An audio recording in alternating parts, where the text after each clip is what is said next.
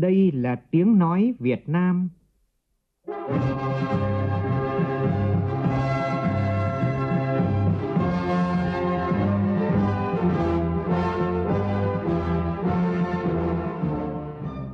là tiếng nói Việt Nam,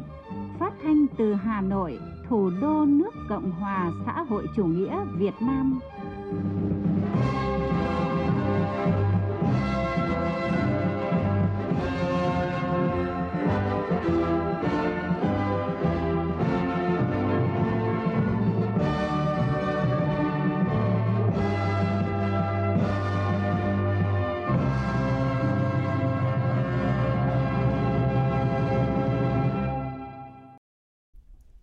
Kính chào quý vị và các bạn. Mời quý vị và các bạn nghe chương trình Thời sự trưa của Đài Tiếng Nói Việt Nam với những thông tin đáng chú ý sau.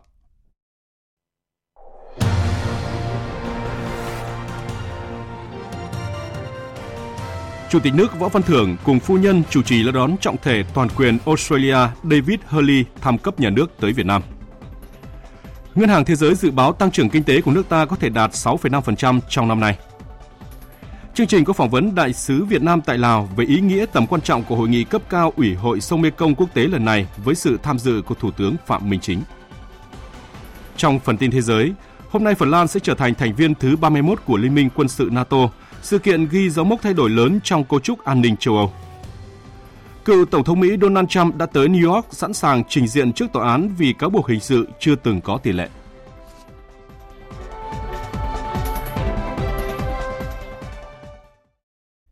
Bây giờ là nội dung chi tiết.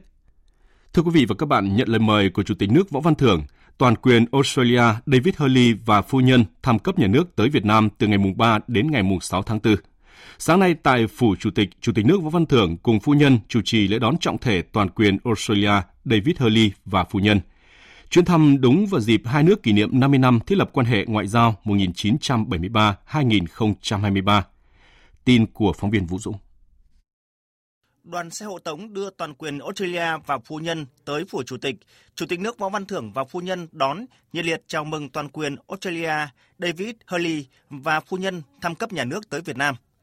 Thực hiện nghi thức lễ đón trọng thể, Chủ tịch nước Võ Văn Thưởng mời toàn quyền David Hurley bước lên bục danh dự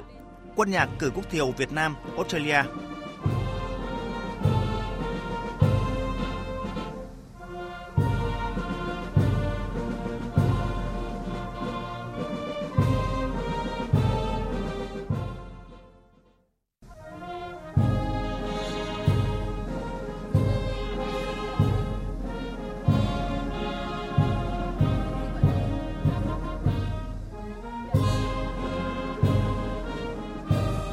Sau quốc thiều, đội trưởng danh dự mời toàn quyền Australia duyệt đội danh dự quân đội nhân dân Việt Nam. Sau phần lễ đón, Chủ tịch nước Võ Văn Thưởng và toàn quyền Australia dẫn đầu đoàn cấp cao hai nước tiến hành hội đàm. Chủ tịch nước Võ Văn Thưởng và toàn quyền David Hurley bày tỏ hài lòng về sự phát triển thực chất và hiệu quả quan hệ đối tác chiến lược giữa hai nước sau 50 năm thiết lập quan hệ ngoại giao. Đặc biệt, nhiều lĩnh vực hợp tác nêu trong chương trình hành động giai đoạn 2020-2023 đã trở thành trụ cột hoặc điểm sáng trong quan hệ hai nước như an ninh quốc phòng, kinh tế, thương mại, khoa học công nghệ, giáo dục và đào tạo, giao lưu nhân dân. Cho rằng hai nước vẫn còn nhiều dư địa và tiềm năng hợp tác, hai nhà lãnh đạo đã cùng thảo luận sâu rộng về các định hướng lớn để tăng cường quan hệ Việt Nam Australia trên các lĩnh vực. Đồng thời, nhất trí trao đổi về việc nâng cấp quan hệ lên thành đối tác chiến lược toàn diện vào thời gian phù hợp. Theo đó, hai nhà lãnh đạo cho rằng hai bên cần tiếp tục duy trì tin cậy, củng cố hữu nghị, sự hiểu biết, tôn trọng lẫn nhau thông qua việc tăng cường trao đổi đoàn, tiếp xúc cấp cao và các cấp không chỉ ở trung ương mà còn ở địa phương. Phối hợp tổ chức nhiều hoạt động ý nghĩa kỷ niệm 50 năm thiết lập quan hệ ngoại giao tại cả hai nước. Chủ tịch nước Võ Văn Thưởng đề nghị trên tinh thần văn kiện chiến lược tăng cường hợp tác kinh tế Việt Nam Australia đã ký kết, hai bên cần gia tăng hợp tác thương mại và đầu tư hai chiều bằng các biện pháp hữu hiệu, trong đó có việc xem tạo thuận lợi cho các mặt hàng xuất khẩu thế mạnh của nhau, có chính sách khuyến khích tạo thuận lợi cho doanh nghiệp hai nước tăng cường đầu tư vào nhau. Theo đó, khuyến khích doanh nghiệp Australia đầu tư vào Việt Nam trong các lĩnh vực năng lượng, kết cấu hạ tầng, khai khoáng, viễn thông, tài chính, ngân hàng, nông nghiệp công nghệ cao, giáo dục. Chủ tịch nước đánh giá hợp tác trong lĩnh vực gìn giữ hòa bình là điểm sáng trong hợp tác song phương. đề nghị Australia tiếp tục hợp tác chặt chẽ trong phòng chống tội phạm xuyên quốc gia, quản lý xuất nhập cảnh, chống di cư bất hợp pháp, kiểm soát xử lý các cá nhân tổ chức khủng bố có thể sử dụng lãnh thổ Australia để tiến hành các hoạt động chống phá Việt Nam. Cũng sáng nay tại trụ sở chính phủ, Thủ tướng Phạm Minh Chính đã hội kiến với toàn quyền Australia David Hurley. Phóng viên Vũ Khuyên đưa tin. Thủ tướng Chính phủ hoan nghênh toàn quyền David Hurley lần đầu tiên thăm cấp nhà nước Việt Nam, cũng là chuyến thăm Việt Nam đầu tiên của lãnh đạo Australia sau hơn 4 năm gián đoạn do đại dịch COVID-19, cho rằng chuyến thăm có ý nghĩa quan trọng trong bối cảnh hai nước đang tích cực kỷ niệm lần thứ 50 ngày thiết lập quan hệ ngoại giao 1973-2023. Thủ tướng Phạm Minh Chính chúc mừng Australia đạt được những kết quả ấn tượng về phục hồi và phát triển kinh tế sau đại dịch COVID-19, tích cực cải thiện an sinh xã hội cho người dân, đồng thời triển khai nhiều cam kết quốc tế quan trọng, trong đó có ứng phó với biến đổi khí hậu. Toàn quyền Australia bày tỏ vui mừng được thăm Việt Nam và tình cảm tốt đẹp đối với đất nước và con người Việt Nam, đánh giá cao những thành tựu to lớn của Việt Nam trong phát triển kinh tế, sản xuất và nâng cao đời sống người dân, đặc biệt là Việt Nam đạt tốc độ tăng trưởng GDP trên 8% trong năm 2022, cao nhất trong 10 năm qua. Trao đổi về hợp tác khu vực và quốc tế, Thủ tướng Phạm Minh Chính và toàn quyền David Hurley đánh giá cao việc hai nước đã phối hợp chặt chẽ và ủng hộ lẫn nhau tại các diễn đàn khu vực và quốc tế, nhất là tại Liên Hợp Quốc, APEC, ASEAN – vui mừng về các bước phát triển trong quan hệ Australia-ASEAN với việc nâng cấp lên đối tác chiến lược toàn diện, cũng như là kế hoạch tổ chức hội nghị cấp cao đặc biệt kỷ niệm 50 năm quan hệ ASEAN-Australia vào năm 2024. Nhân dịp kỷ niệm 52 năm thiết lập quan hệ Việt Nam-Chile, bà Michelle Bachelet, cựu Tổng thống Chile, nguyên cao ủy nhân quyền Liên Hợp Quốc, nguyên giám đốc điều hành cơ quan phụ nữ Liên Hợp Quốc đã thăm và làm việc tại Việt Nam. Trong khuôn khổ chuyến thăm hôm qua tại Học viện Ngoại giao, bà Michelle Bachelet đã có buổi gặp gỡ và nói chuyện với các cán bộ ngoại giao nữ và các sinh viên Việt Nam về vai trò của lãnh đạo nữ trong các tổ chức đa phương cũng như trong các hoạt động đối ngoại chính trị xã hội. Chia sẻ tại cuộc nói chuyện, bà Michelle Bachelet nhấn mạnh về tầm quan trọng của bình đẳng giới trong mọi hoạt động chính trị xã hội, đồng thời nhấn mạnh sự cần thiết phải xây dựng mạng lưới gắn kết các lãnh đạo, cán bộ nữ của các tổ chức, cơ quan quốc gia để tăng cường ủng hộ và hỗ trợ lẫn nhau. Sáng nay, đoàn công tác của Ban Kinh tế Trung ương do ông Trần Tuấn Anh, Ủy viên Bộ Chính trị, trưởng Ban Kinh tế Trung ương dẫn đầu, đã có buổi làm việc với cán bộ chủ chốt tỉnh Đắk Lắk về tăng cường sự lãnh đạo của Đảng đối với công tác quản lý bảo vệ phát triển rừng trên địa bàn tỉnh theo chỉ thị số 13 của Ban Bí thư. Phóng viên Hương Lý thường trú tại khu vực Tây Nguyên đưa tin. Theo báo cáo tại buổi làm việc, sau 5 năm triển khai tổ chức thực hiện chỉ thị số 13 của Ban Bí thư,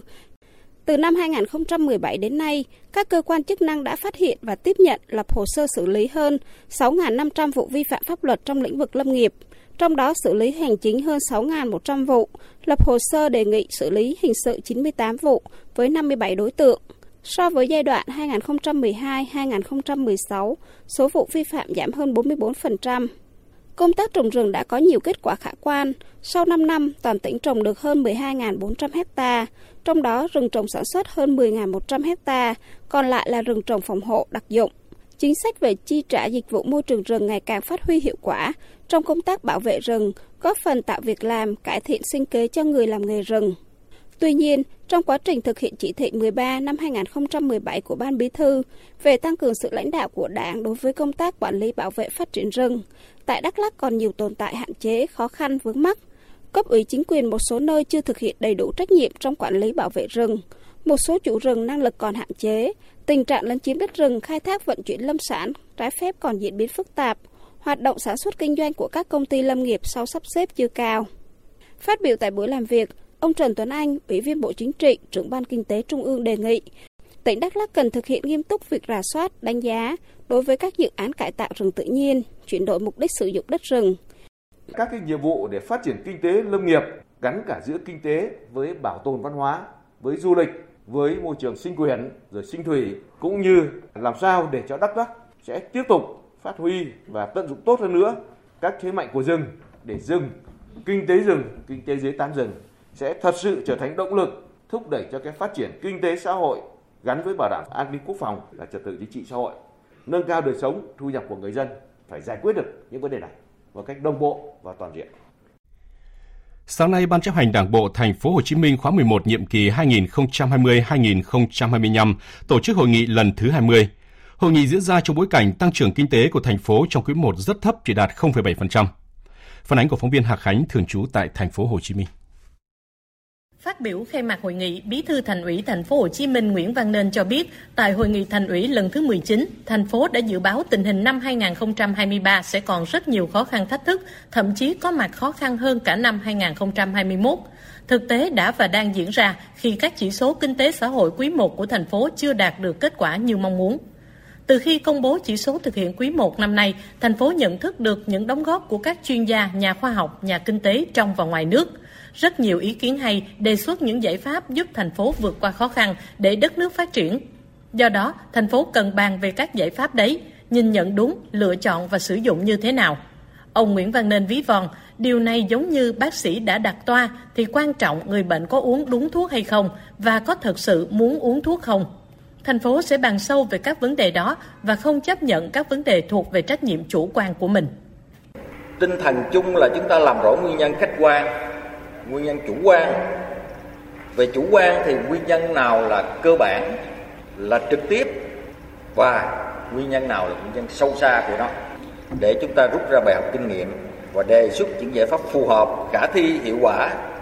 Tại hội nghị, Chủ tịch Ủy ban nhân dân thành phố Hồ Chí Minh Phan Văn Mãi cho biết, thành phố Hồ Chí Minh độ mở cao nên nếu tình hình thế giới diễn biến tích cực hay tiêu cực, thành phố đều ảnh hưởng trước.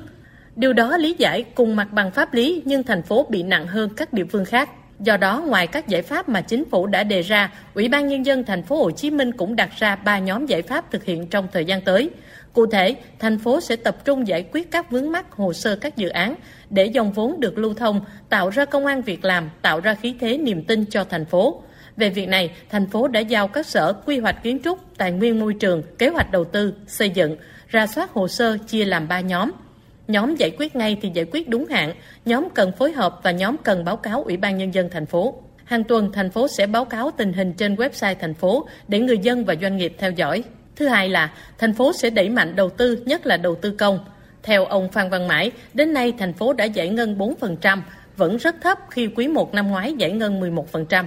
Thành phố đề ra mục tiêu đến quý 2 sẽ giải ngân 35%, quý 3 là 58%, và cả năm, tức là đến tháng 1 năm 2024, ít nhất là 95%. Thứ ba là thành phố sẽ tập trung tháo gỡ khó khăn cho doanh nghiệp sản xuất kinh doanh, cả doanh nghiệp nhà nước và doanh nghiệp tư nhân.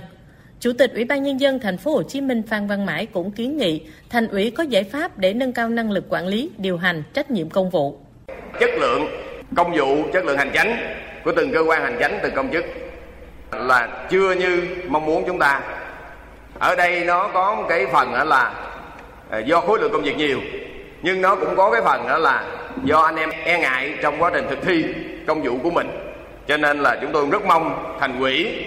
ờ, các đồng chí thành quỹ viên, chủ trì ở các ngành, các địa phương ờ, chúng ta quan tâm để làm sao nâng cao năng lực quản lý, điều hành, trách nhiệm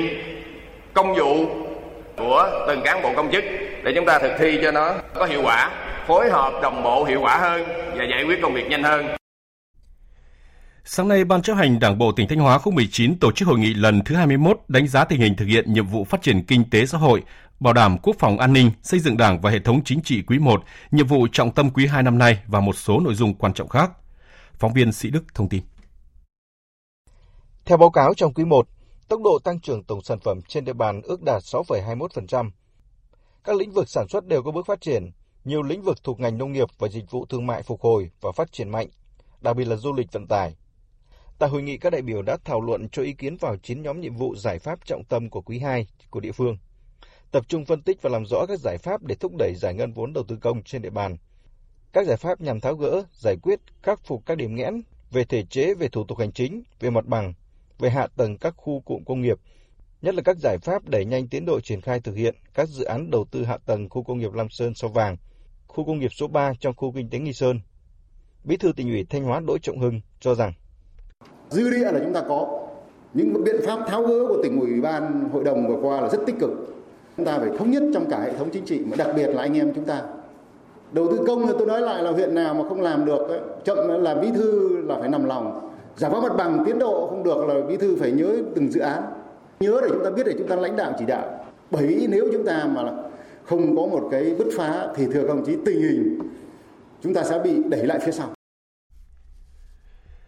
Thưa quý vị và các bạn, Ngân hàng Phát triển châu Á ADB lạc quan rằng tăng trưởng Việt Nam có thể đạt mức 6,5% trong năm nay. Đây là con số dự báo đưa ra trong báo cáo triển vọng kinh tế Việt Nam và dự báo trong năm 2023-2024 vừa được ngân hàng này công bố sáng nay tại Hà Nội. Tin của phóng viên Anh Thư. Trong năm 2022, Việt Nam đã đạt mức tăng trưởng vô cùng ấn tượng với mức tăng gần như mạnh nhất trong khu vực châu Á. Điều này đạt được là do hai yếu tố chính, đó là nhờ tăng trưởng tương đối đồng đều trên tất cả các cực tăng trưởng, đặc biệt là thương mại đầu tư và tiêu dùng trong nước, cùng với môi trường kinh tế vĩ mô ổn định khi Việt Nam thực hiện linh hoạt chính sách tiền tệ. ADB dự báo Việt Nam có thể đạt mức tăng trưởng 6,5% như chính phủ đã đề ra. Theo ông Nguyễn Minh Cường, chuyên gia kinh tế trưởng của ADB, để đạt được mục tiêu này, Việt Nam cần có 3 đột phá chính. Cái đột phá thứ nhất ở đây là đầu tư công. Nhưng năm nay có ý nghĩa đặc biệt khác bởi vì là năm nay là một trong những năm mà cái khối lượng đầu tư công là nó rất lớn. Và đến đến năm 2023 thì cái cái kế hoạch kế hoạch là Việt Nam sẽ phải giải ngân tức là nó tương đương ờ, tương đương khoảng gần 30 tỷ đô. Thì đây là một cái cái cái cái, cái mức giải ngân rất là lớn. Nhưng mà nó cũng sẽ là một tạo một cái đột phá rất là mạnh. Nó sẽ đóng góp vào tăng trưởng khoảng uh, khoảng một phần trăm GDP thì cái đột phá thứ hai ở đây là cái việc chuyển hướng từ chính sách là thắt chặt kiểm soát lạm phát sang cái hỗ trợ tăng trưởng nó rất quan trọng. Và cuối cùng đó là sự mở cửa của Trung Quốc. Hầu hết, tức là tất cả các lĩnh vực chủ đạo Trung Quốc từ ờ, công nghiệp, xây dựng đến dịch vụ đều tăng trưởng mạnh. Thì yếu tố Trung Quốc đây nó sẽ tăng, sẽ hỗ trợ cho cái tăng trưởng phục hồi Việt Nam rất tốt. Tuy nhiên, ADB cũng đánh giá những rủi ro bên ngoài có thể ảnh hưởng đến tăng trưởng kinh tế Việt Nam, trong đó phải kể đến tình hình suy thoái với những biến động trong hệ thống ngân hàng trên thế giới, cùng với chính sách thắt chặt tiền tệ vẫn đang có xu hướng diễn ra ở các nền kinh tế phát triển. Ngoài ra, các yếu tố khác phải kể đến như căng thẳng địa chính trị, biến đổi khí hậu, thể chế chính sách vân vân. Ông Andrew Jeffrey, Giám đốc quốc gia ADB tại Việt Nam khẳng định, trong bối cảnh này, ADB vẫn giữ nguyên lòng tin và sự phát triển của Việt Nam. Hiện tại, ADB đang có dự án đầu tư tại một số ngân hàng của Việt Nam và đến nay, chúng tôi vẫn chưa thấy những rủi ro nào mang tính hệ thống. Tương lai, chúng tôi đang đưa ra những chiến lược mới để hỗ trợ tăng trưởng tại Việt Nam, giúp các bạn chuyển sang kinh tế xanh, thúc đẩy lĩnh vực tư nhân, đảm bảo công bằng xã hội. ADB luôn sẵn sàng đưa ra các khoản vay để hỗ trợ Việt Nam và tôi nghĩ các đối tác phát triển lớn khác của Việt Nam cũng có chung quan điểm này.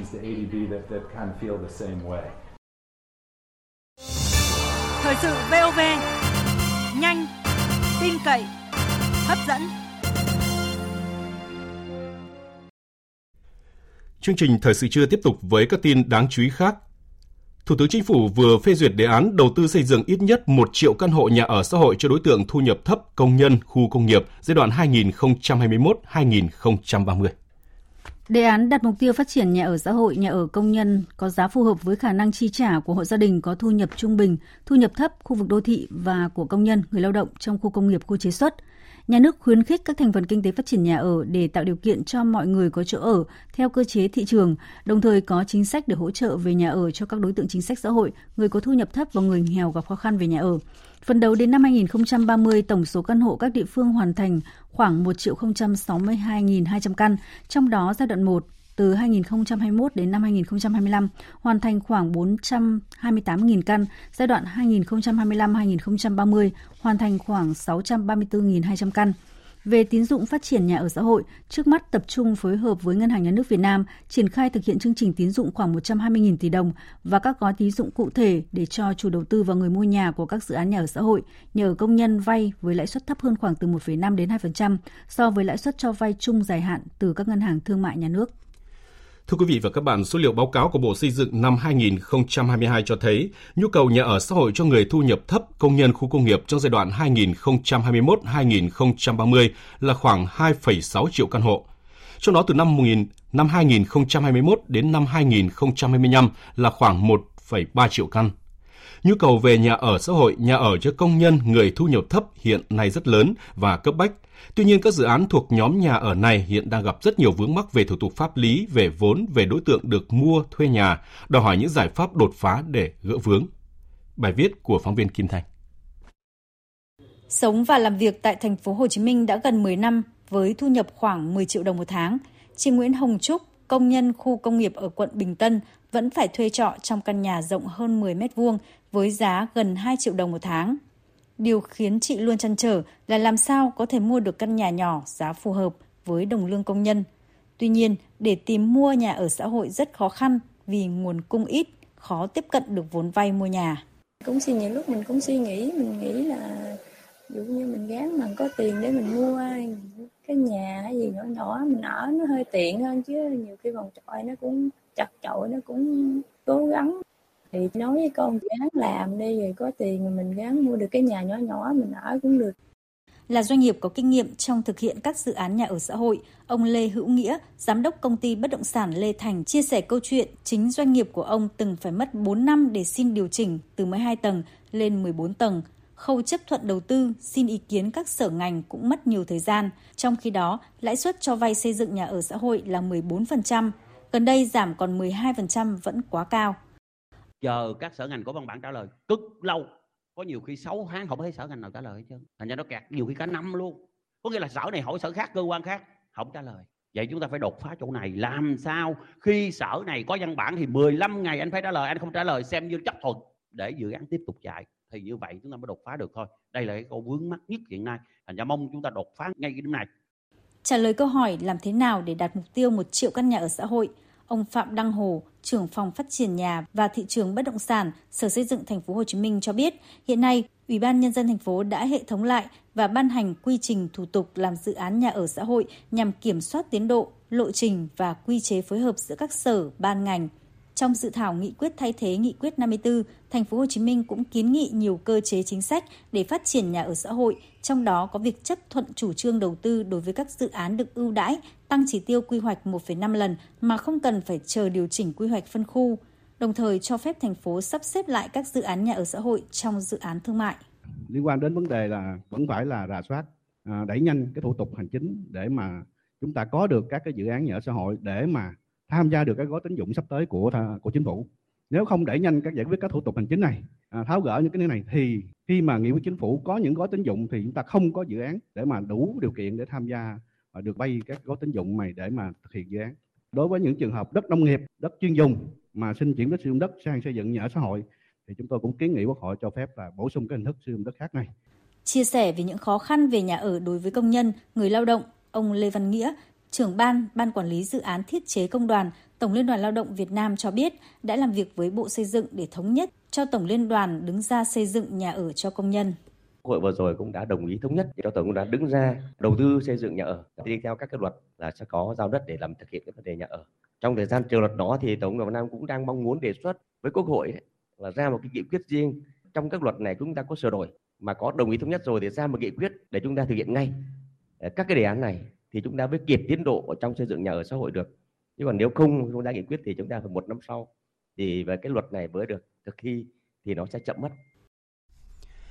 Thưa quý vị và các bạn, với giải pháp gỡ vướng việc điều chỉnh trong dự thảo luật nhà ở sửa đổi dự kiến được Quốc hội thông qua vào kỳ họp tháng 10 năm nay, cùng với đề án đầu tư xây dựng ít nhất 1 triệu căn hộ nhà ở xã hội cho đối tượng thu nhập thấp công nhân khu công nghiệp giai đoạn 2021-2030 vừa được Thủ tướng Chính phủ ban hành, hy vọng rằng mục tiêu đến năm 2030 xây dựng 1 triệu nhà ở xã hội cho công nhân lao động như Thủ tướng Chính phủ giao sẽ đạt hiệu quả như mong đợi. Chủ trì cuộc họp kiểm tra giả soát và thực hiện các dự án sử dụng vốn ngoài ngân sách chậm triển khai trên địa bàn huyện Thạch Thất sáng nay, Chủ tịch Ủy ban nhân dân thành phố Hà Nội Trần Sĩ Thanh khẳng định tạo điều kiện thuận lợi cho các nhà đầu tư đẩy nhanh tiến độ thực hiện dự án, nhưng cũng quyết liệt thu hồi ngay các dự án chậm triển khai.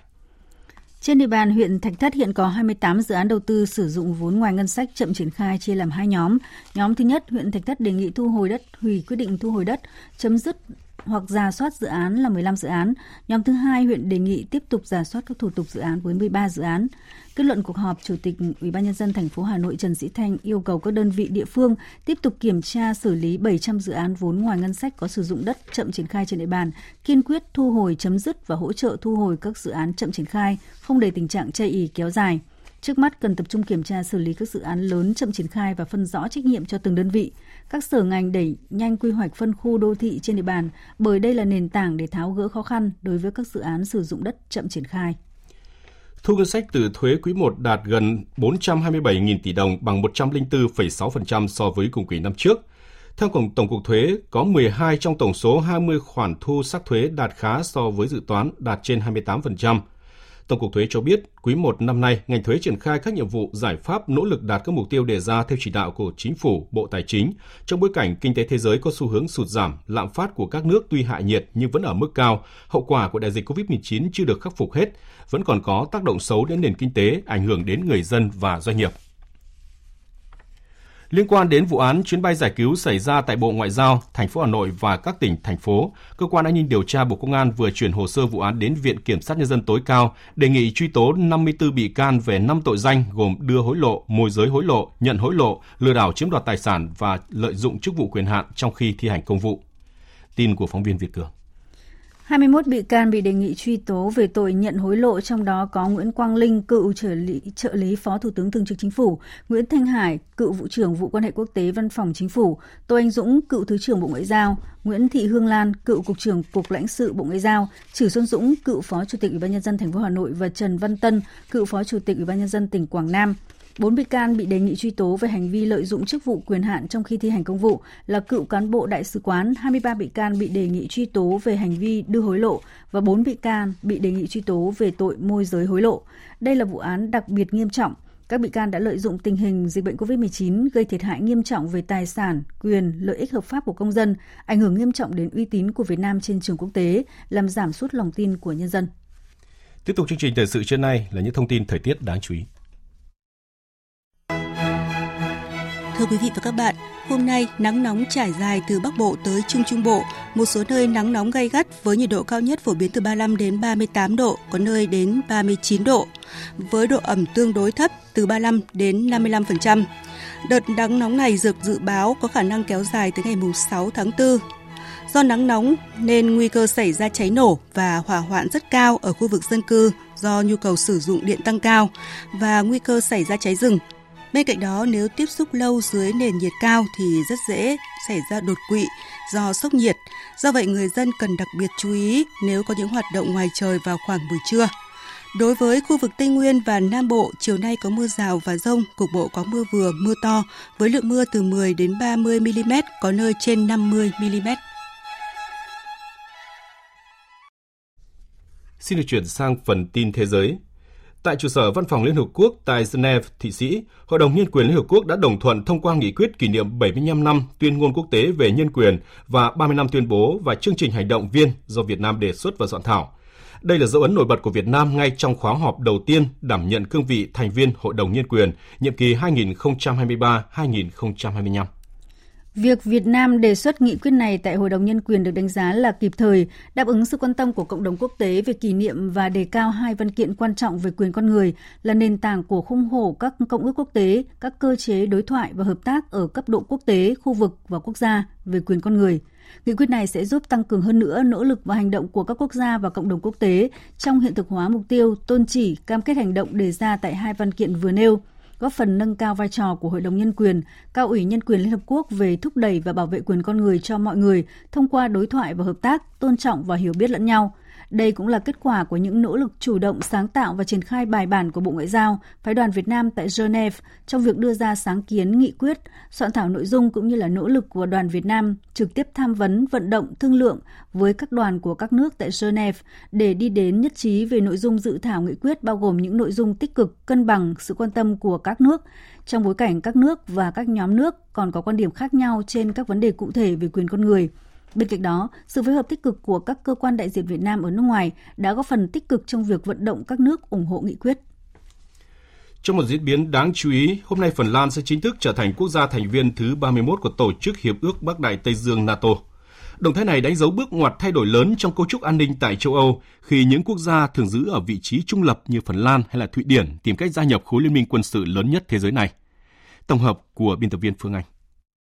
Chiều nay ngày 4 tháng 4 theo giờ địa phương, NATO sẽ lần đầu thượng cờ Phần Lan tại trụ sở của Liên minh ngay trước cuộc họp của các ngoại trưởng NATO diễn ra cùng ngày. Tổng thống Phần Lan Sauli Niinisto được tháp tùng bởi Bộ trưởng Quốc phòng Antti Kaikkonen và Ngoại trưởng Pekka Haavisto sẽ có mặt tại Bruxelles để tham dự buổi lễ kết nạp, đánh dấu việc quốc gia Bắc Âu này chính thức trở thành thành viên NATO. Quá trình gia nhập NATO của Phần Lan được đánh giá là nhanh nhất trong lịch sử của liên minh khi chỉ mất hơn một năm kể từ ngày nộp đơn. Phát biểu với báo giới ngay trước thềm cuộc họp của các ngoại trưởng NATO, Tổng thư ký Jens Stoltenberg hôm qua khẳng định việc Phần Lan gia nhập NATO là một bước thắt chặt an ninh cho chính quốc gia này, đồng thời giúp khối quân sự củng cố sức mạnh. Đây là một tuần lịch sử. Chúng ta sẽ chào đón Phần Lan với tư cách là thành viên thứ 31 của NATO. Đó sẽ là một ngày tốt đẹp cho an ninh của Phần Lan, cho sự yên ổn của Bắc Âu và cho NATO. Ngoại trưởng Phần Lan Havisto gọi đây là một khoảnh khắc lịch sử đối với Phần Lan, tái khẳng định nỗ lực của nước này nhằm tìm cách thúc đẩy sự ổn định và an ninh trên toàn khu vực châu Âu, Đại Tây Dương. Nhiều người dân Phần Lan cũng bày tỏ sự phấn khích trước việc nước này đã vượt qua những rào cản cuối cùng để chính thức trở thành thành viên của NATO. Tôi nghĩ đó là một tin tuyệt vời và Phần Lan đã chờ đợi nó từ lâu. Hôm nay sẽ giống như một ngày trọng đại khi Phần Lan cuối cùng cũng gia nhập NATO. Tôi nghĩ điều này sẽ mang lại cho chúng ta một số lợi ích về an ninh và là điều mà chúng ta thực sự chờ đợi. Tôi rất vui vì điều này. Tôi từng nghĩ nó sẽ không xảy ra vì Thổ Nhĩ Kỳ vốn đã rất khó khăn trong việc chấp nhận chúng tôi. Nhưng tôi rất vui vì cuối cùng ngày này cũng đã đến. Trước chuyến thăm Trung Quốc của Tổng thống Pháp và Chủ tịch Ủy ban châu Âu, Ủy viên phụ trách thị trường nội địa châu Âu ông Thierry Breton đã tái khẳng định Trung Quốc là đối tác kinh tế lớn và cũng là đối thủ mang tính hệ thống của Liên minh châu Âu. Liên minh châu Âu đã vạch ra lằn danh đỏ với Trung Quốc trong cuộc khủng hoảng Ukraine và không muốn quan hệ hai bên rơi vào nguy hiểm. Mạnh Hà, phóng viên cơ quan thường trú Đài tiếng nói Việt Nam tại Pháp đưa tin. Trả lời đài France Info của Pháp, Ủy viên phụ trách thị trường nội địa châu Âu ông Thierry Breton một lần nữa khẳng định quan điểm về Trung Quốc đã được Liên minh châu Âu thông qua năm 2019 rằng Trung Quốc vừa là đối tác thương mại lớn lại vừa là đối thủ mang tính hệ thống của châu Âu. Châu Âu đã giải thích rõ với Trung Quốc về quan điểm này như một thông điệp cảnh báo rằng châu Âu sẽ không còn ngây thơ trước Trung Quốc. Chuyến thăm Trung Quốc từ ngày 5 đến ngày 8 tháng 4 tới của Tổng thống Pháp Emmanuel Macron và Chủ tịch Ủy ban châu Âu bà Ursula von der Leyen cùng rất nhiều doanh nghiệp lớn của Pháp mang ý nghĩa quan trọng truyền tải tới chính quyền Trung Quốc rằng châu Âu vẫn là một thực thể kinh tế lớn. Trung Quốc là thị trường tiêu thụ lớn của Liên minh châu Âu và ngược lại, Liên minh châu Âu cũng là thị trường sống còn của Trung Quốc. Ủy viên phụ trách thị trường nội địa châu Âu, ông Thierry Breton cũng thừa nhận Liên minh châu Âu và Trung Quốc vẫn còn những khác biệt lớn về hệ thống chính trị, quỹ đạo phát triển cũng như những giá trị dân chủ, nhưng châu Âu không muốn gây sức ép và không muốn quan hệ hai bên bị tổn hại. Với Trung Quốc, quan điểm chủ đạo của châu Âu là giảm thiểu tối đa các rủi ro trong quan hệ với Trung Quốc. Trung Quốc là đối tác thương mại lớn, nhưng châu Âu cũng là thị trường tiêu thụ sống còn đối với Trung Quốc. Vì một lý do nào đó mà châu Âu phải hạn chế hoặc đóng cửa thị trường, thì Trung Quốc ngay lập tức có thể giảm từ 4 đến 5 điểm tăng trưởng, và đó sẽ là thảm họa. Liên quan đến vấn đề Ukraine, Trước những lo ngại về khả năng Trung Quốc hỗ trợ quân sự cho Nga, ông Thierry Breton cho biết Liên minh châu Âu đã vạch ra làn danh đỏ với Trung Quốc và đến nay chưa có dấu hiệu cho thấy Trung Quốc đi quá giới hạn, dù rằng trục quan hệ Nga-Trung đã được hình thành ngày càng rõ nét. Dạng sáng nay theo giờ Việt Nam, cựu Tổng thống Mỹ Donald Trump đã tới New York sẵn sàng trình diện trước tòa án hình sự quận Manhattan vì các buộc hình sự chưa từng có tiền lệ. Báo chí Mỹ và quốc tế phủ khắp những thông tin về phiên tòa lịch sử này. Tổng hợp của biên tập viên Đình Nam. Trước sự kiện này, New York, thành phố lớn nhất nước Mỹ đã tăng cường an ninh một cách nghiêm ngặt từ nhiều ngày nay do những lo ngại những nhóm người ủng hộ và phản đối ông Trump tổ chức biểu tình bạo lực. Thị trưởng thành phố New York Eric Adam cảnh báo. Mặc dù có thể những người quá khích nghĩ đến việc đến thành phố của chúng tôi, nhưng thông điệp của chúng tôi rất rõ ràng và đơn giản. Hãy kiểm soát bản thân, Thành phố New York là nhà của chúng tôi, không phải sân chơi cho sự tức giận không đúng chỗ của các bạn. Về phía cựu Tổng thống Mỹ, trên đường tới New York, ông Donald Trump đã viết trên mạng xã hội rằng hãy làm cho nước Mỹ vĩ đại trở lại, đồng thời gọi những cáo buộc chống lại mình là một cuộc săn phù thủy, gây tổn hại nghiêm trọng đến nước Mỹ. Ông tiết lộ rằng ông sẽ bị cáo buộc tới 33 tội danh trong phiên tòa này. Còn theo luật sư của đại diện cựu Tổng thống Mỹ, Hiện ông Donald Trump đã sẵn sàng cho những điều cần làm tại phiên tòa với một tinh thần tốt. Um, ông ấy đang chuẩn bị cho một trận chiến. Ông ấy là một người cứng rắn và đã sẵn sàng trong cuộc chiến này. Chúng tôi cũng vậy. Tôi mong muốn phiên tòa này được tiến hành càng nhanh càng tốt để minh oan cho cựu tổng thống. Phía luật sư của ông Trump cũng yêu cầu phiên tòa diễn ra mà không được phép ghi hình chụp ảnh do những lo ngại ảnh hưởng tiêu cực đến hình ảnh của cựu tổng thống, người đang mong muốn trở lại Nhà Trắng năm 2024. Dự kiến phiên tòa sẽ được điều hành bởi thẩm phán Juan Machan, người từng chủ trì phiên tòa hình sự xét xử công ty bất động sản của ông Donald Trump bị kết tội gian lận thuế vào năm ngoái. Tuy nhiên, bản thân ông Trump không bị buộc tội trong vụ án này. Dẫu vậy, cựu Tổng thống Mỹ nhận định vị thẩm phán này đang ghét ông.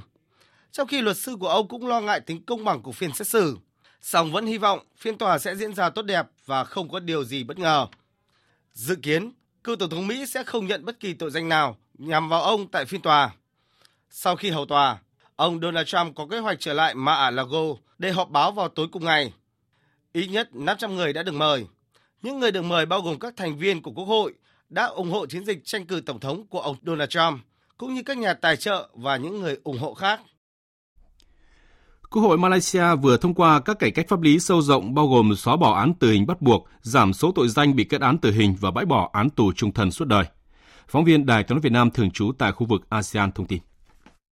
Thứ trưởng phụ trách luật pháp và cải cách thể chế thuộc Văn phòng Thủ tướng Malaysia, ông Ramkapan Singh cho biết án tử hình là hình phạt không thể đảo ngược và không phải là biện pháp ngăn chặn tội phạm hiệu quả. Theo các sửa đổi vừa được thông qua, các lựa chọn thay thế án tử hình bao gồm đánh roi và phạt tù từ 30 đến 40 năm. Thời hạn tù này cũng sẽ áp dụng với tất cả các trường hợp trước đây áp dụng án trung thân suốt đời. Án tù trung thân được luật pháp Malaysia quy định với thời hạn cố định 30 năm sẽ được giữ nguyên. Cũng theo luật sửa đổi, án tử hình sẽ được xóa bỏ đối với một số tội nghiêm trọng nhưng không gây chết người như buôn bán vũ khí và bắt cóc. Các điều khoản sửa đổi vừa được thông qua sẽ áp dụng đối với 34 tội danh hiện bị kết án tử hình, bao gồm giết người và buôn bán ma túy. Theo đó, hơn 1.300 người đang đối mặt với án tử hình hoặc tù trung thân, bao gồm cả những người không còn cơ hội kháng cáo, có thể yêu cầu xem xét lại bản án theo các quy định mới.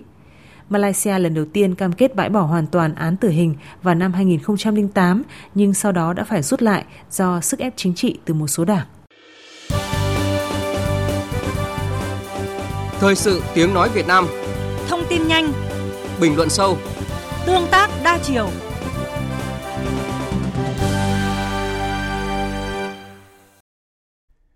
Thưa quý vị và các bạn, Thủ tướng Phạm Minh Chính chiều nay lên đường dự hội nghị cấp cao Ủy hội sông Mekong quốc tế lần thứ tư được tổ chức tại thủ đô Viêng Chăn của Lào theo lời mời của Thủ tướng Chính phủ nước Cộng hòa Dân chủ Nhân dân Lào Sỏm Say Phi Văn Đòn. Nhân dịp này, phóng viên Đài tiếng nói Việt Nam thường trú tại Lào có cuộc phỏng vấn đại sứ đặc mệnh toàn quyền nước ta tại Lào Nguyễn Bá Hùng về ý nghĩa tầm quan trọng của hội nghị cấp cao Ủy hội sông Mekong quốc tế lần này. Sau đây là nội dung cuộc phỏng vấn. Thưa đại sứ, đại sứ đánh giá như thế nào về ý nghĩa tầm quan trọng của hội nghị cấp cao Ủy hội sông Mekong quốc tế lần này? Trong cái bối cảnh sông Mekong đang gặp rất nhiều thách thức như hiện nay? Ủy hội sông Mekong quốc tế là cái cơ chế hợp tác với sự tham gia của bốn quốc gia thành viên gồm có Việt Nam, Lào, Campuchia và Thái Lan. Và hai quốc gia thượng uh, lưu uh, của sông Mekong và các đối tác đối thoại đó là Trung Quốc và Myanmar và được thành lập để thúc đẩy hợp tác toàn diện, để xây dựng cộng đồng trách nhiệm và lợi ích chung ở tiểu vùng. Hội nghị cấp cao của Ủy hội sông Mê Công quốc tế lần thứ tư tổ chức tại thủ đô Viên Chăn của nước Cộng hòa Dân chủ Nhân dân Lào lần này, tôi cho rằng có ý nghĩa hết sức quan trọng. Đây sẽ là cái dịp tốt để mà các nước thành viên và đối tác trao đổi à, hướng tới mục tiêu hợp tác à, giữa các à, thành viên trong việc sử dụng, phát triển, bảo vệ tài nguyên nước và các tài nguyên liên quan một cách bền vững à, vì lợi ích chung của các quốc gia thành viên cũng như lợi ích của những người dân trong khu vực lưu vực sông Mekong và thúc đẩy thực hiện cam kết chính trị cao nhất của bốn quốc gia thành viên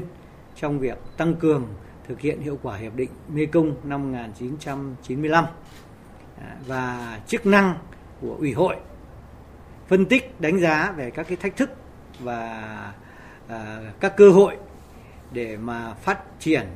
bảo vệ nguồn nước à, bao gồm các vấn đề phát triển bền vững quản lý môi trường ở lưu vực đồng thời đề ra được cái phương hướng phát triển và quản lý lưu vực à, và thống nhất các cái thỏa thuận các cái kế hoạch triển khai à, chiến lược phát triển lưu vực sông Mekong trong cái giai đoạn sắp tới từ 2021 cho đến 2030. Việc à, Thủ tướng Phạm Minh Chính tham dự hội nghị cấp cao Ủy hội sông Mekong quốc tế lần này, lần thứ tư tại thủ đô Viên Chăn từ ngày mùng 4 đến mùng 5 tháng à, 4 năm 2023 sẽ tiếp tục khẳng định được cái vai trò và trách nhiệm của Việt Nam. Đặc biệt là việc tăng cường hiệu thực hiện cái hiệu quả của cái hiệp định Mekong năm 1995 và thúc đẩy các cái nội dung phù hợp với lợi ích của Việt Nam và có ý nghĩa rất là quan trọng đối với sự phát triển chung bền vững của lưu vực. Là một thành viên của Ủy hội sông Mekong quốc tế, Việt Nam có những đóng góp nổi bật nào thưa đại sứ? À, nhận thức về vai trò và ý nghĩa của Ủy hội sông Mekong quốc tế đối với sự phát triển bền vững và thịnh vượng của tiểu sông Mekong, cũng như bảo vệ quyền lợi đối với vùng đồng bằng sông Cửu Long hay là kể cả Tây Nguyên, thì Việt Nam đã chủ động, tích cực tham gia ngay từ giai đoạn đầu của quá trình hình thành cơ chế này. Như các bạn đã biết đấy, thì đồng thời chúng ta cũng luôn gương mẫu đấy, thực hiện nghiêm túc cái hiệp định Mekong, tích cực tham gia giải quyết các cái mâu thuẫn trong ủy hội để góp phần thúc đẩy hợp tác Mekong nói chung và diễn đàn ủy hội Mekong quốc tế nói riêng đi vào ngày càng thực chất. Và Việt Nam đã cam kết mạnh mẽ về mặt chính trị và tham gia một cách chủ động tích cực và có hiệu quả tại cái diễn đàn này với những đóng góp nổi bật. À, tôi có thể kể như là à, thứ nhất là Việt Nam đã tích cực cùng các nước thành viên khác để thương lượng và xây dựng các cái văn kiện quan trọng và đặc biệt là hiệp định Mekong năm 1995 bộ quy chế sử dụng nước à, cũng như đóng góp vào cái quá trình cải tổ của tổ chức này và ban thư ký theo cái hướng tăng cường hiệu quả gọn nhẹ hơn. Và đồng thời chúng ta cũng đã tích cực tham gia xây dựng và phát triển các cái chiến lược của tổ chức này các dự án cụ thể và nghiên cứu công trình nghiên cứu quan trọng cái thứ hai là Việt Nam chúng ta đã tích cực tham gia xây dựng và triển khai chương trình dự án hợp tác chính của tổ chức. À, như là chương trình môi trường này à, chương trình thủy sản này chương trình quản lý lũ và hạn hán chương trình biến đổi khí hậu rồi à, chương trình à, à, nông nghiệp và tưới tiêu rồi chương trình thông thủy à, chương trình phát triển thủy điện bền vững rồi dự án quản lý tổng hợp tài nguyên nước Mekong, rồi các hoạt động thu thập và chia sẻ thông tin à, rồi chương trình tăng cường năng lực, vân vân. À, Phải nói là chúng ta là một trong thành viên hết sức tích cực tham gia rất hiệu quả vào những cái chương trình này. Thứ ba là Việt Nam đã tổ chức à, thành công cái hội nghị cấp cao của ủy hội sông Mekong quốc tế lần thứ hai với chủ đề là an ninh nước, năng lượng lương thực trong bối cảnh biến đổi khí hậu của lưu vực sông Mekong tại thành phố Hồ Chí Minh tháng 4 năm 2014 và qua đó có phần định hướng các cái hoạt động hợp tác của tổ chức này cho đến nay. Và thứ tư, tôi cho rằng là Việt Nam thì cũng đã rất tích cực tham gia à, thúc đẩy cái hợp tác à, giữa các thành viên của ủy hội, hợp tác sông Mekong quốc tế và các đối tác đối thoại, đối tác phát triển, cũng như tham gia thúc đẩy các cái hoạt động à, hợp tác liên khu vực sông trong đó có lưu vực sông Hằng, chảy qua năm nước châu Á và sông Danube, chảy qua 10 nước ở châu Âu, và sông Nin, chảy qua bốn nước ở Bắc Phi, vân vân hay là sông Amazon, chảy qua 8 nước ở Nam Mỹ hay là sông ờ, Mississippi, chảy qua Canada và Mỹ. Xin cảm ơn đại sứ về cuộc phỏng vấn. Quý vị và các bạn vừa nghe phỏng vấn của phóng viên Đài Tiếng nói Việt Nam tại Lào về ý nghĩa tầm quan trọng của hội nghị cấp cao Ủy hội sông Mekong quốc tế lần này với sự tham dự của Thủ tướng Chính phủ Phạm Minh Chính. Tiếp tục chương trình thời sự trưa nay là trang tin đầu tư tài chính và bản tin thể thao. Trang tin đầu tư tài chính. Thưa quý vị và các bạn, giá vàng thế giới hôm nay tăng mạnh 22,3 đô la Mỹ lên mức 1.984,1 đô la Mỹ một ounce. Còn thị trường trong nước vàng SJC mua vào ở mức 66 triệu 450 000 đồng một lượng và bán ra là 67 triệu 070 000 đồng một lượng. Công ty Bảo Tín Minh Châu niêm yết giá vàng dòng Thăng Long ở mức 55 triệu 180 000 đồng một lượng mua vào và bán ra là 56 triệu 130 000 đồng một lượng. Trên thị trường tiền tệ thì giá trung tâm của đồng Việt Nam so với đô la Mỹ hôm nay ở mức 23.600 đồng một đô la Mỹ. Trên thị trường trái phiếu, công ty cổ phần đầu tư hạ tầng kỹ thuật Thành phố Hồ Chí Minh mã là CI dự kiến trình đại hội đồng cổ đông thường niên năm 2023 hai gói trái phiếu chuyển đổi ra công chúng với tổng giá trị gần 4.500 tỷ đồng trên thị trường chứng khoán bước vào phiên giao dịch sáng nay, sau ít phút rằng co quanh vùng cản mạnh 1.080 điểm, áp lực bán đã có phần gia tăng khiến bảng điện tử phân hóa mạnh và sắc đỏ lấn át ở nhóm blue chip. Dù lực bán không quá lớn nhưng cũng khiến chỉ số lùi về dưới tham chiếu. Điểm tích cực là dòng tiền tham gia vẫn đang khá sôi động. Kết thúc phiên giao dịch sáng nay thì VN Index đạt 1.037,91 điểm, HNX Index đạt 201,54 điểm.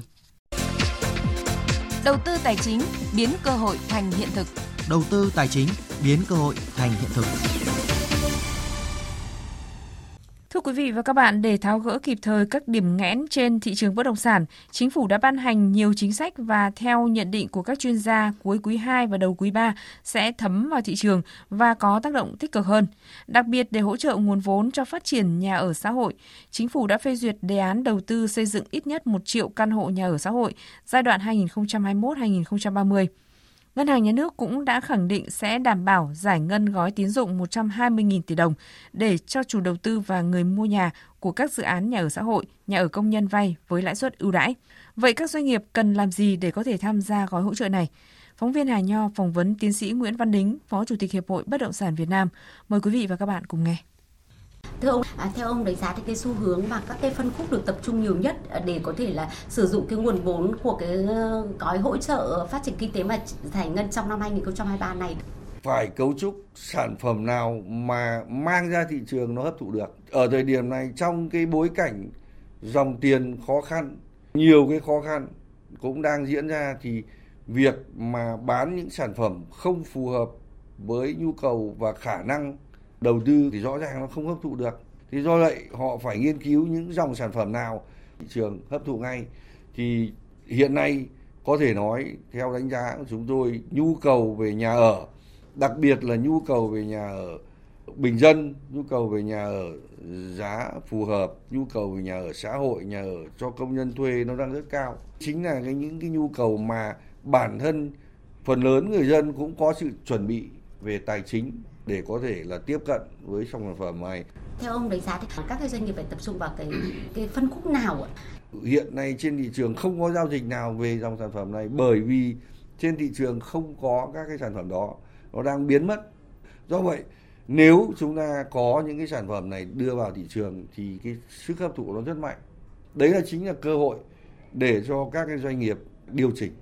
Họ phải tự cứu mình thôi hoặc là cứ bám trụ lấy cái sản phẩm cao cấp, lãi cao hay là sản phẩm phù hợp với thị trường, không có lãi nhiều nhưng có việc làm, có hoạt động, có doanh thu, có nguồn, giải quyết được các cái vấn đề khó khăn khác đây là cái bài toán mà nhà đầu tư, các chủ đầu tư là cũng phải tính toán Thưa ông là như vậy là với cái sự kịp thời của chính sách nhà nước cũng như là bản thân các cái doanh nghiệp thì cũng chủ động tìm ra những cái giải pháp, cái hướng đi. Với tư cách là một chuyên gia thì ông có nhận định như thế nào về cái xu hướng phục hồi của thị trường bất động sản nhé?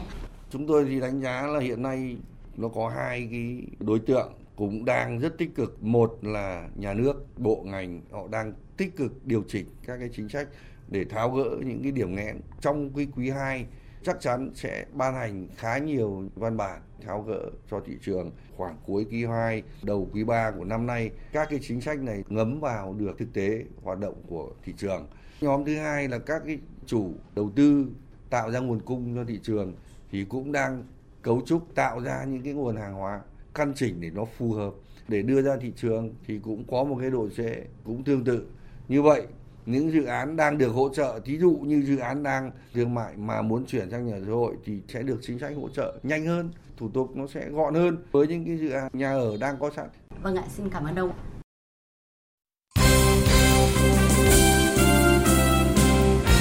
Thưa quý vị và các bạn, sau hành trình dài 22 tiếng, vào lúc 16 giờ chiều ngày 3 tháng 4 theo giờ địa phương, đội tuyển nữ Việt Nam đã hạ cánh tại sân bay Tribhuvan, Kathmandu, Nepal, chính thức bắt đầu hành trình tại vòng loại Olympic Paris 2024. Đội tuyển nữ Việt Nam đóng quân tại khách sạn Swati, chỉ cách sân thi đấu Dadras khoảng 15 phút di chuyển bằng xe buýt, nhằm giúp các học trò sớm thích nghi với thời tiết xe lạnh vào chiều tối tại Nepal. Sau khi ổn định phòng nghỉ, huấn luyện viên Mai Đức Trung quyết định cho các học trò khởi động với các bài tập nhẹ ngay tại khách sạn. Điều này giúp các cầu thủ nhanh chóng lấy lại trạng thái tập luyện và thi đấu tốt nhất. Huấn luyện viên Mai Đức Trung cho biết. 4 giờ chiều chúng tôi đã đến Nepal. Chúng tôi tập luyện ngay tại khách sạn, có thể chưa ra sân được nhưng ra khách sạn tập luyện ngay để nó làm quen khí hậu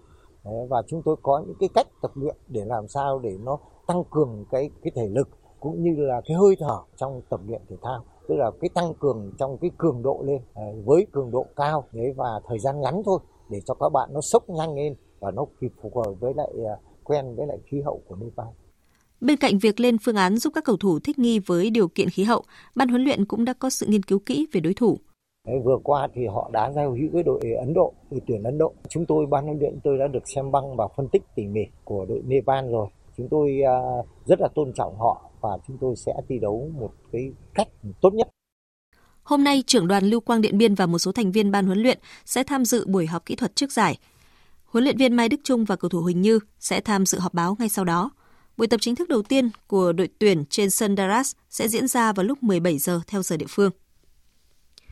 Ngày 3 tháng 4, câu lạc bộ Hòa Bình tổ chức lễ xuất quân mùa giải 2023. Năm đầu tiên, đội bóng được tham dự các giải đấu thuộc hệ thống bóng đá chuyên nghiệp Việt Nam. Sau 2 năm thi đấu tại giải hạng nhì, đội bóng giành quyền lên chơi giải hạng nhất quốc gia 2023. Đây là bước tiến đáng kể cho thể thao của tỉnh Hòa Bình nói riêng và cả khu vực Tây Bắc nói chung, như đánh giá của ông Nguyễn Văn Toàn, Phó Chủ tịch Thường trực Ủy ban Nhân dân tỉnh. Câu lạc bộ bóng đá Hòa Bình thì được thành lập cũng chưa lâu, nhưng mà với sự cố gắng, nỗ lực, quyết tâm của lãnh đạo đội, à, của huấn luyện viên, à, của các cầu thủ,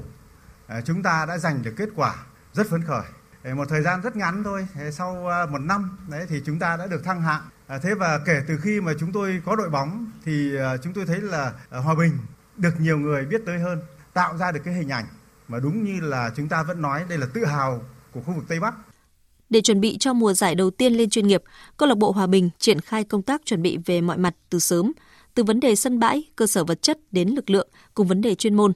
Đội bóng sẽ có trận gia quân tại giải hạng nhất quốc gia 2023 với trận gặp PVF Công an Nhân dân trên sân nhà vào chiều ngày 6 tháng 4. Huấn luyện viên Lê Quốc Vượng cho biết. Hòa Bình là một đội bóng non trẻ nhưng chúng tôi sẽ cố gắng từ trận 1 để làm sao. Cái thứ nhất chúng tôi hướng đến ấy là bóng đá công hiến và cái cuối cùng đích của tôi và ban cầu thủ sẽ phần đấu ở một cái vị trí top trên. Thì ít nhất tôi nghĩ là top 3, top 5 là cái cái cái cái một cái mục tiêu có thể có thể đối với chúng tôi. Biết đâu đấy nhưng mà bóng đá cũng khó nói trước nhưng phải có một cái mục tiêu gì đấy để cầu thủ phấn đấu. Bản thân tôi cũng phải đặt ra mục tiêu cho bản thân mình. Tay đua Trần Tuấn Kiệt của đội Dopagan Đồng Tháp lần thứ hai liên tiếp giành chiến thắng chặng tại cuộc đua xe đạp toàn quốc tranh cúp truyền hình thành phố Hồ Chí Minh Tôn Đông Á 2023. Ở chặng 3 từ Thanh Hóa đi thành phố Vinh tỉnh Nghệ An dài 140 km diễn ra sáng nay, Tuấn Kiệt với màn bứt tốc ngoạn mục đã cán đích đầu tiên. Khá thú vị khi tay đua Đồng Tháp cũng là người giành chiến thắng ở chặng đua này vào các năm 2021 và 2022. Cảm xúc ờ, của em bây giờ là rất là vui và trong khi đó em cũng xin cảm ơn ờ, đội ờ, dược vượt cô Đồng Tháp và đội đua băng Đồng Tháp. Và đội em thì hôm nay thì cũng giữ dây chùm và sau khi đó thì khoảng 10 cây thì đội em sẽ lên sắp tài làm việc và để đưa em về rút ạ. Sáng mai, các tay đua bước vào chặng 4 từ thành phố Vinh, tỉnh Nghệ An, đi thành phố Đồng Hới, tỉnh Quảng Bình, dài 197 km. Tại SEA Games 32, đoàn thể thao Việt Nam nhiều khả năng giảm khoảng 200 vận động viên và hơn 100 thành viên tham dự so với kỳ đại hội thể thao Đông Nam Á gần nhất khi làm nước chủ nhà. Theo Tổng cục Thể dục Thể thao, lý do đầu tiên khiến số lượng giảm xuống nằm ở việc nhiều vận động viên Việt Nam không có cơ hội thi đấu tại SEA Games 32 vì nước chủ nhà Philippines cắt giảm nhiều môn và nội dung thi đấu, trong khi đưa vào một số môn mới không thuộc thế mạnh của thể thao Việt Nam. Bên cạnh đó, việc cân đối kinh phí tham dự SEA Games 32 là một trong những vấn đề khiến ngành thể thao phải cân nhắc khi lên danh sách số lượng thành viên và vận động viên. Theo dự kiến, lễ xuất quân của đoàn thể thao Việt Nam tham dự SEA Games 32 sẽ diễn ra vào ngày 19 tháng 4 tới tại Trung tâm huấn luyện thể thao quốc gia Hà Nội. Khi đó, danh sách số lượng thành viên chính thức mới được công bố. Dự báo thời tiết Dự báo thời tiết chiều và đêm nay, phía Tây Bắc Bộ chiều nắng có nơi nắng nóng, riêng Sơn La, Hòa Bình có nắng nóng, đêm có mưa rào và rông vài nơi, gió nhẹ, nhiệt độ từ 23 cho đến 37 độ. Phía Đông Bắc Bộ chiều nắng có nơi nắng nóng, đêm có mưa vài nơi, gió Đông Nam đến Nam cấp 2, cấp 3, nhiệt độ từ 22 đến 35 độ. Khu vực từ Thanh Hóa đến Thừa Thiên Huế chiều nắng nóng có nơi nắng nóng gay gắt, chiều tối và đêm có mưa rào và rông vài nơi, gió Tây Nam cấp 2, cấp 3, nhiệt độ từ 24 đến 39 độ. Khu vực từ Đà Nẵng đến Bình Thuận chiều nắng, phía Bắc có nắng nóng, chiều tối và đêm có mưa rào và rông vài nơi, gió Nam cấp 2, cấp 3, nhiệt độ từ 23 đến 36 độ. Khu vực Tây Nguyên chiều nắng, chiều tối và đêm có mưa rào và rông rải rác, cục bộ có nơi có mưa to, đêm có mưa rào và rông vài nơi, gió nhẹ, nhiệt độ từ 20 đến 34 độ. Khu vực Nam Bộ chiều nắng, miền Đông có nắng nóng, chiều tối và tối có mưa rào và rông rải rác, cục bộ có mưa vừa, mưa to, đêm có mưa rào và rông vài nơi, gió nhẹ, nhiệt độ từ 23 đến 35 độ. Khu vực Hà Nội chiều nắng đêm có mưa vài nơi, gió đông nam đến nam cấp 2, cấp 3, nhiệt độ từ 24 đến 34 độ. Dự báo thời tiết biển, vùng biển Bắc Vịnh Bắc Bộ có mưa vài nơi, tầm nhìn xa trên 10 km, gió đông nam đến nam cấp 5 có lúc cấp 6 giật cấp 7, biển động. Vùng biển Nam Vịnh Bắc Bộ không mưa, tầm nhìn xa trên 10 km, gió Đông Nam đến Nam cấp 5. Vùng biển từ Quảng Trị đến Quảng Ngãi không mưa, tầm nhìn xa trên 10 km, gió Đông Nam đến Nam cấp 4, cấp 5. Vùng biển từ Bình Định đến Ninh Thuận không mưa, tầm nhìn xa trên 10 km, gió Đông Nam đến Nam cấp 3, cấp 4. Vùng biển từ Bình Thuận đến Cà Mau, vùng biển từ Cà Mau đến Kiên Giang, khu vực Nam Biển Đông, khu vực quần đảo Trường Sa thuộc tỉnh Khánh Hòa, khu vực Vịnh Thái Lan có mưa rào và rông vài nơi, tầm nhìn xa trên 10 km, gió nhẹ. Khu vực Bắc Biển Đông, khu vực quần đảo Hoàng Sa thuộc thành phố Đà Nẵng không mưa, tầm nhìn xa trên 10 km, gió Đông Nam đến Nam cấp 4. Khu vực giữa Biển Đông không mưa, tầm nhìn xa trên 10 km, gió nhẹ, riêng phía Tây có gió Nam cấp 4. Quý vị và các bạn đang nghe chương trình Thời sự trưa của Đài Tiếng Nói Việt Nam. Trước khi kết thúc chương trình, chúng tôi xin tóm lược một số tin chính vừa phát sóng. Chủ tịch nước Võ Văn Thưởng cùng phu nhân chủ trì lễ đón trọng thể toàn quyền Australia đang có chuyến thăm cấp nhà nước tới Việt Nam. Chuyến thăm đúng vào dịp hai nước kỷ niệm 50 năm thiết lập quan hệ ngoại giao. 50 năm qua, Australia đã hỗ trợ ODA cho Việt Nam tổng cộng khoảng 47.000 tỷ đồng. Hiện có khoảng 31.000 sinh viên và nghiên cứu sinh Việt Nam đang học tập tại Australia. Ngân hàng Thế giới dự báo tăng trưởng kinh tế của nước ta có thể đạt 6,5% trong năm nay. Theo Ngân hàng Thế giới, điều này đạt được do hai yếu tố chính đó là tăng trưởng tương đối đồng đều trên tất cả các cực tăng trưởng, đặc biệt là thương mại, đầu tư và tiêu dùng trong nước, cùng với môi trường kinh tế vĩ mô ổn định khi Việt Nam thực hiện linh hoạt chính sách tiền tệ. Việc Phần Lan sẽ chính thức trở thành quốc gia thành viên thứ 31 của Tổ chức Hiệp ước Bắc Đại Tây Dương NATO ngày hôm nay đánh dấu bước ngoặt thay đổi lớn trong cấu trúc an ninh tại châu Âu khi những quốc gia thường giữ vị trí trung lập như Phần Lan hay Thụy Điển tìm cách gia nhập khối liên minh quân sự lớn nhất thế giới này. Tới đây chúng tôi cũng xin kết thúc chương trình thời sự trưa nay của Đài Tiếng nói Việt Nam. Chương trình do các biên tập viên Đức Hưng, Thu Hòa, Hoàng Ân, Hằng Nga cùng kỹ thuật viên Tuyết Mai phối hợp sản xuất và thực hiện. Chịu trách nhiệm nội dung Lê Hằng.